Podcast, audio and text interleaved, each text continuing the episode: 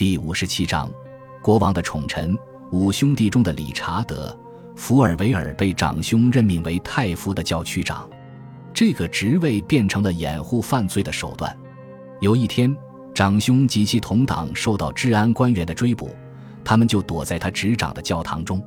他们利用教堂的有利地形乱箭齐发，至少射死了一位追捕者。不过，当地人也当真把司法装进了自己的口袋。他们将理查从教堂里拖了出来，当场砍下了他的脑袋。其他几位兄弟则想方设法逃过了审判。我们还可以从史料中读到一些小型的骚乱事件。罗伯特·萨顿曾在法庭上公然侮辱伦敦郡法院书记员波特兰的罗杰，他指着对方的鼻子大声骂道：“T. Put。”约翰·阿什伯恩海姆曾骑马来到郡司法长官的露天法庭上。威胁过郡长后便逃走了。当时的他把手指放在嘴里，吹了一声口哨，表示他手下的人马就埋伏在附近，他们闻声就会出手救他。阿格尼斯·莫特收到逮捕令后，请求邻居帮助。他们手拿武器，强迫来人吞下了逮捕令、蜂蜡和羊皮纸。利恩市长试图改变贸易规则，结果修道院院长带领一大群商人将他从家中拖了出去。扔在市场的货摊上，强迫他当众发誓收回命令。领导大伙起义之人居然是修道院院长，这一点颇为耐人寻味。不过，其他神职人员也曾参与无法无天的行动。鲁福德修道院的六名修士曾结成团伙，袭击并劫持了当地的一位绅士，借此索要赎金。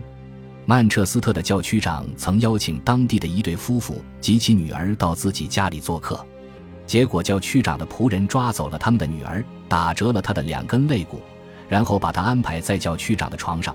就在当天晚上，教区长与他发生了性关系，而这个不幸的姑娘在一个月后因伤势严重而去世。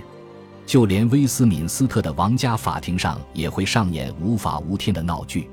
曾有一位律师坐在大厅里的一张桌子跟前，突然之间，对方的当事人就威胁说：“如果他不放弃此案的话，就要杀了他。”他们将律师从桌子旁拖走，有人敲打他的脑袋，有人还拿刀子向他比划。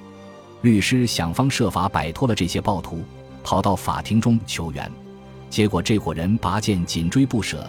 幸好法院官员总算及时插上了门栓，将这伙凶徒挡在了外面。后来，他们被解除武装，关到了伦敦塔里。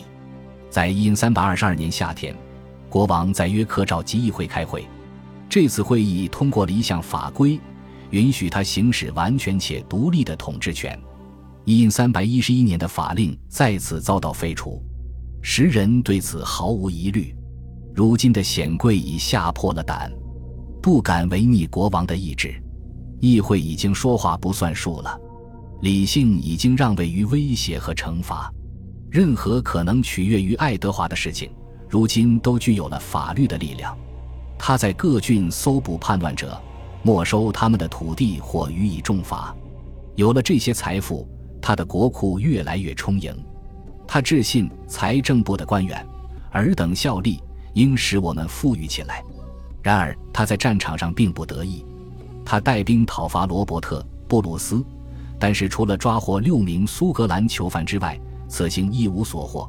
而且，由于缺乏后勤供应，其军队遭受严重影响。他只好越过边境向南撤退。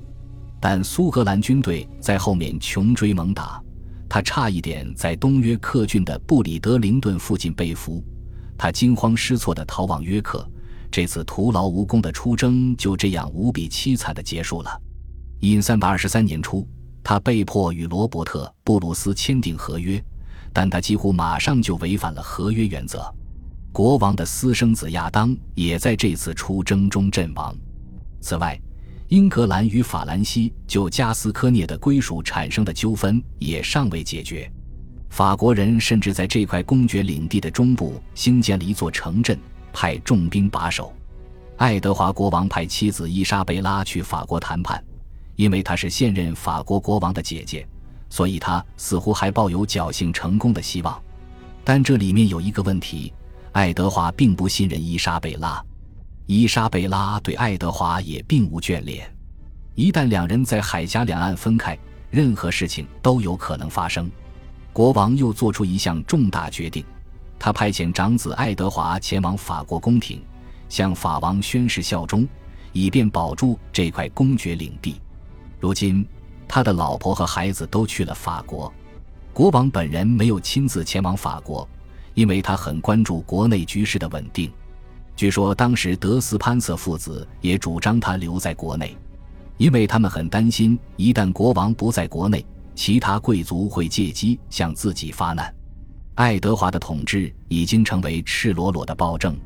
用一位编年史作者的话说，他变得像狮子一样疯狂。他取消了许多贵族的继承权，使得德斯潘瑟父子可以攫取他们的土地。结果，地主们人人自危。历史告诉我们，当英王无视财产权时。他就很难长治久安。不过四年之后，他又大封宠臣，赋予他们伯爵等爵位。他时常掠夺和迫害不合己意的贵族。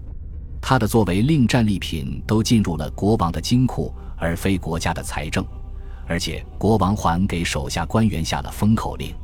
他的这些举措令他像极了后世一位喜欢坐在账房里数钱的国王。可是他的对手又无能为力。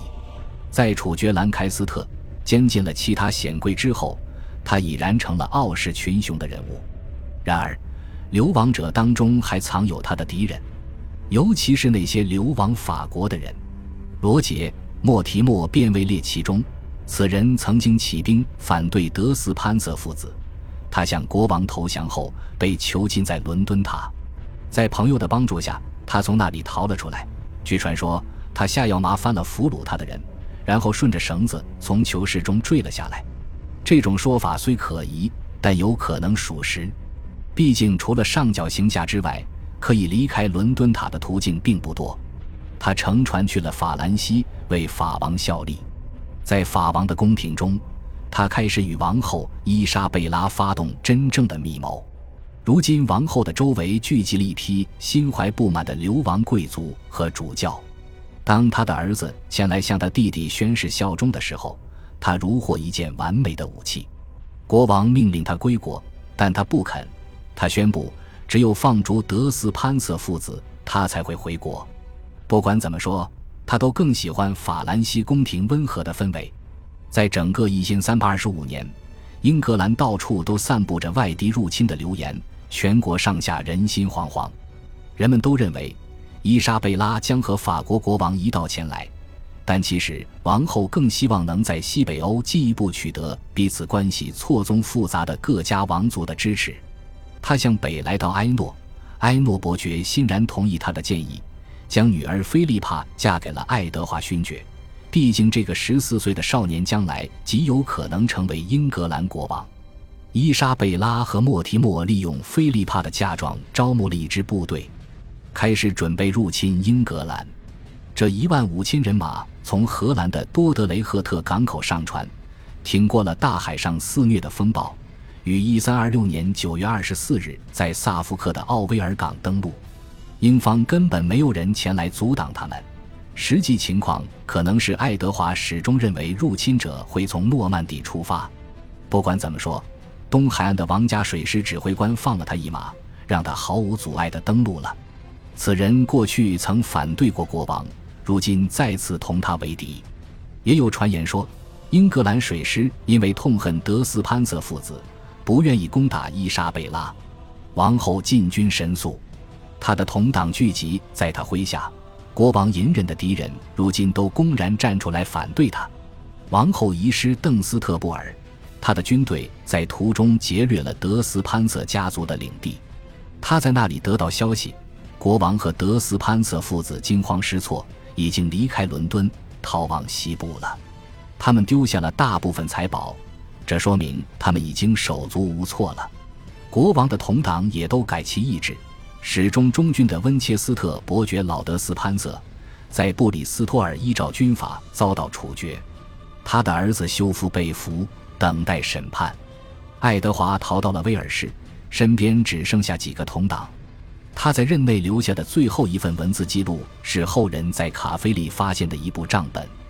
他已经走投无路，伊莎贝拉的人马四处追捕他。十一月中旬，他在尼斯附近落网。他被武装人员押送到位于肯尼尔沃斯的王家城堡。休夫德斯潘瑟被俘之后不吃不喝，只求速死，以免惨遭虐杀。他被带到了雷丁，头上戴着用钱麻做的冠冕，皮肤上被人刻上诅咒的话语。他在一片锣鼓、喇叭的声响以及观众的叫喊声中被吊在绞刑架上，离地五十英尺。当他还活着的时候，他就被开膛破肚，眼看着刽子手烧掉自己的肠子。最后，他被砍头示众。伦敦仍处在癫狂之境，所以德斯潘瑟是在雷丁被处决的。伦敦市民长期受到国王的财政盘剥，如今他们因获得自由而欣喜若狂。凡是被揪出来的前朝官员，无不受到他们的突袭。曾任王家司库的斯特普尔顿主教，被人从马上拉下来杀掉。曾经资助过国王的商人和银行家也遭到谋杀。感谢您的收听，喜欢别忘了订阅加关注，主页有更多精彩内容。